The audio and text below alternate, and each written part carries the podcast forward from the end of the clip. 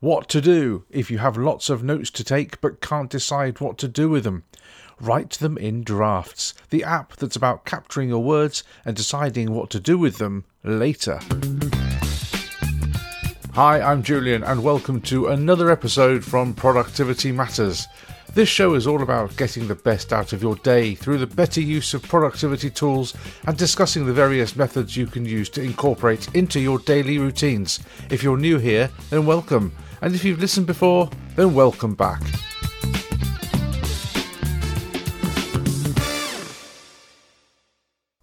I should start this episode with an apology because Drafts is only available on iOS or Mac. So sorry, everyone else, but they have no plans to release an Android or PC Windows version, which, in my opinion, is a shame because when you get under the hood of this particular product and take a good look, this is a really clever piece of software. And I should also explain that Drafts has been born out of Drafts 5. The developer decided to drop the version number when he released the Mac version of the app. So imagine you are needing to take some notes and you prepare to add it to your note taking app, whether that be Evernote or a notebook or, or whatever, your Apple Notes or whatever. We realize that actually it's a task. Really? What should you do? Well, with drafts, you don't need to think about that at the point of capturing the note. You just type it into drafts and deal with it later. The important thing is to get it down. And drafts is a very fully featured text editor on steroids.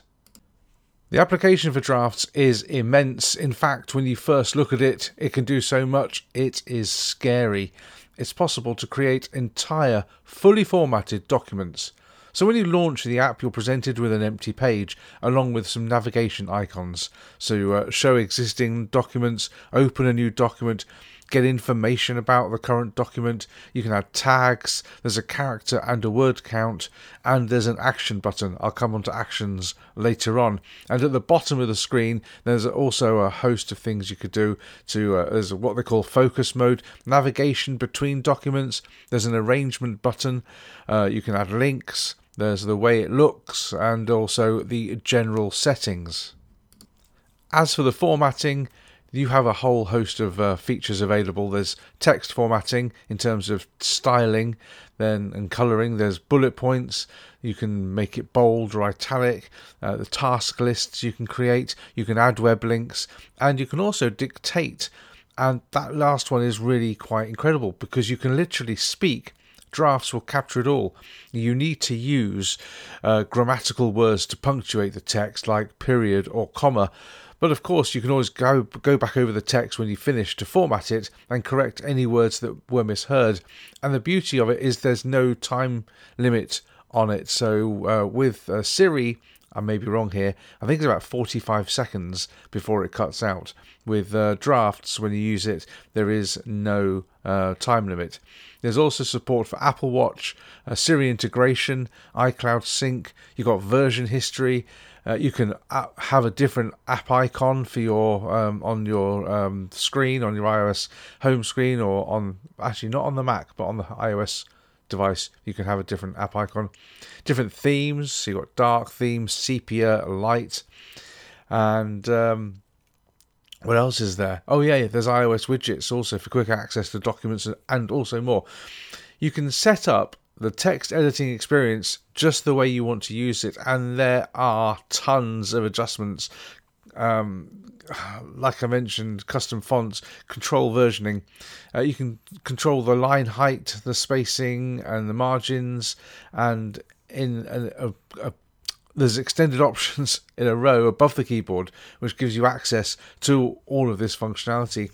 If you write long form articles, Drafts gives you the ability to rearrange complete blocks or individual lines just by drag and dropping. It's a great, simple way to edit an article.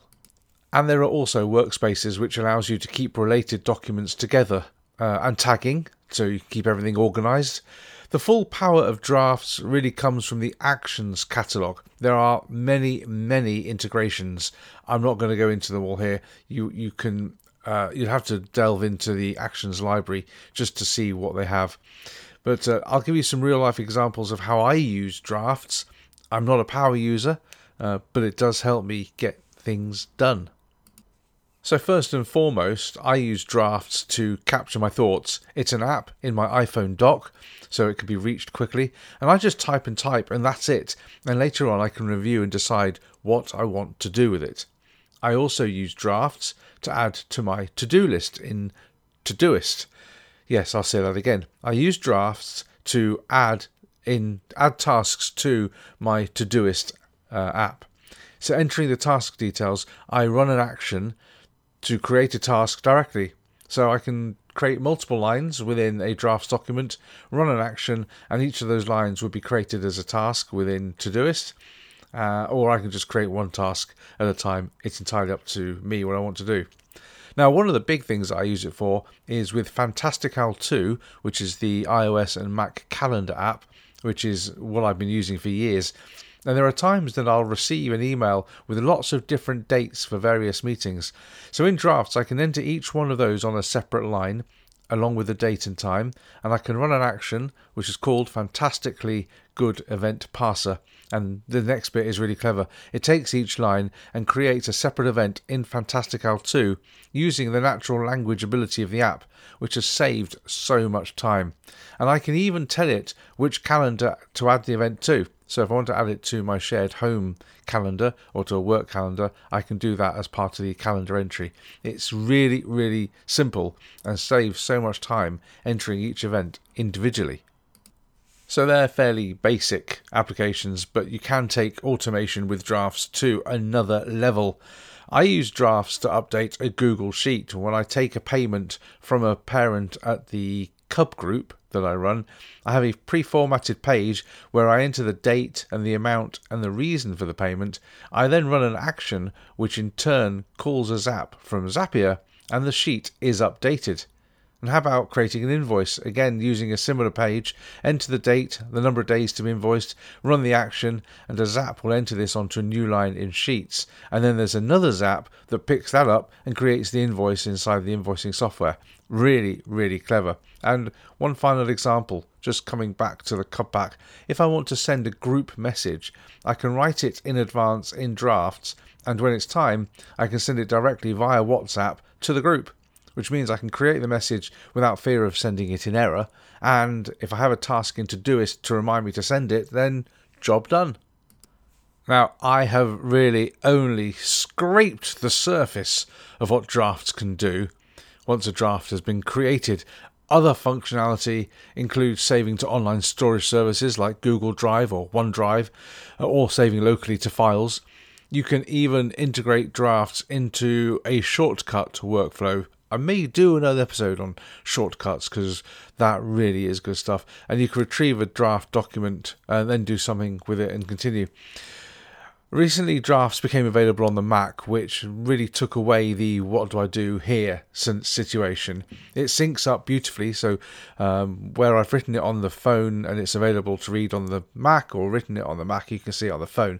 That's all really good. And then the actions, which didn't come as day one, but they are there now, you can now use the actions within drafts on the Mac. So I can do everything I need to do on the Mac. In fact, it's made drafts much more useful. I don't need to think about where I'm going to write things down.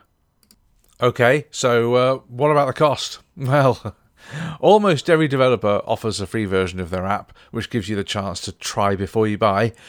Others have free use forever, but without the full feature set available.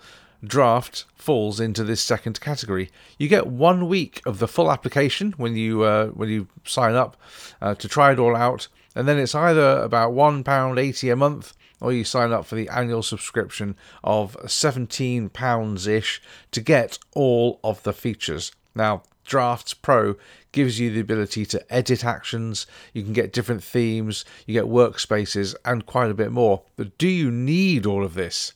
Many users can get by with the basic version, and I did to start with, and quite rightly, the developer hasn't actually held back on the necessities, so you could get by with using it, you know, without paying. But if you feel you want workspaces, which do come in handy, uh, or you want the dark theme, if you're that desperate for dark theme, or you're going to be making use of actions and you're going to need to edit them, then maybe it's definitely worth the investment. I've mentioned in the past how using an app is habit forming to get the best of it, and it can take up to about 28 days for the habit to really become the norm. Therefore, you need to really use drafts consistently to make it your go to app for collecting all of your written notes and your thoughts. That's all for this episode. Hopefully, you found something interesting, and if you have any comments, then I'd love to hear from you. Just message me via the link in the show notes. Please don't forget to subscribe where you normally listen to your podcasts so that you never miss an episode. Thank you very much for listening, and until next time, please remember productivity matters.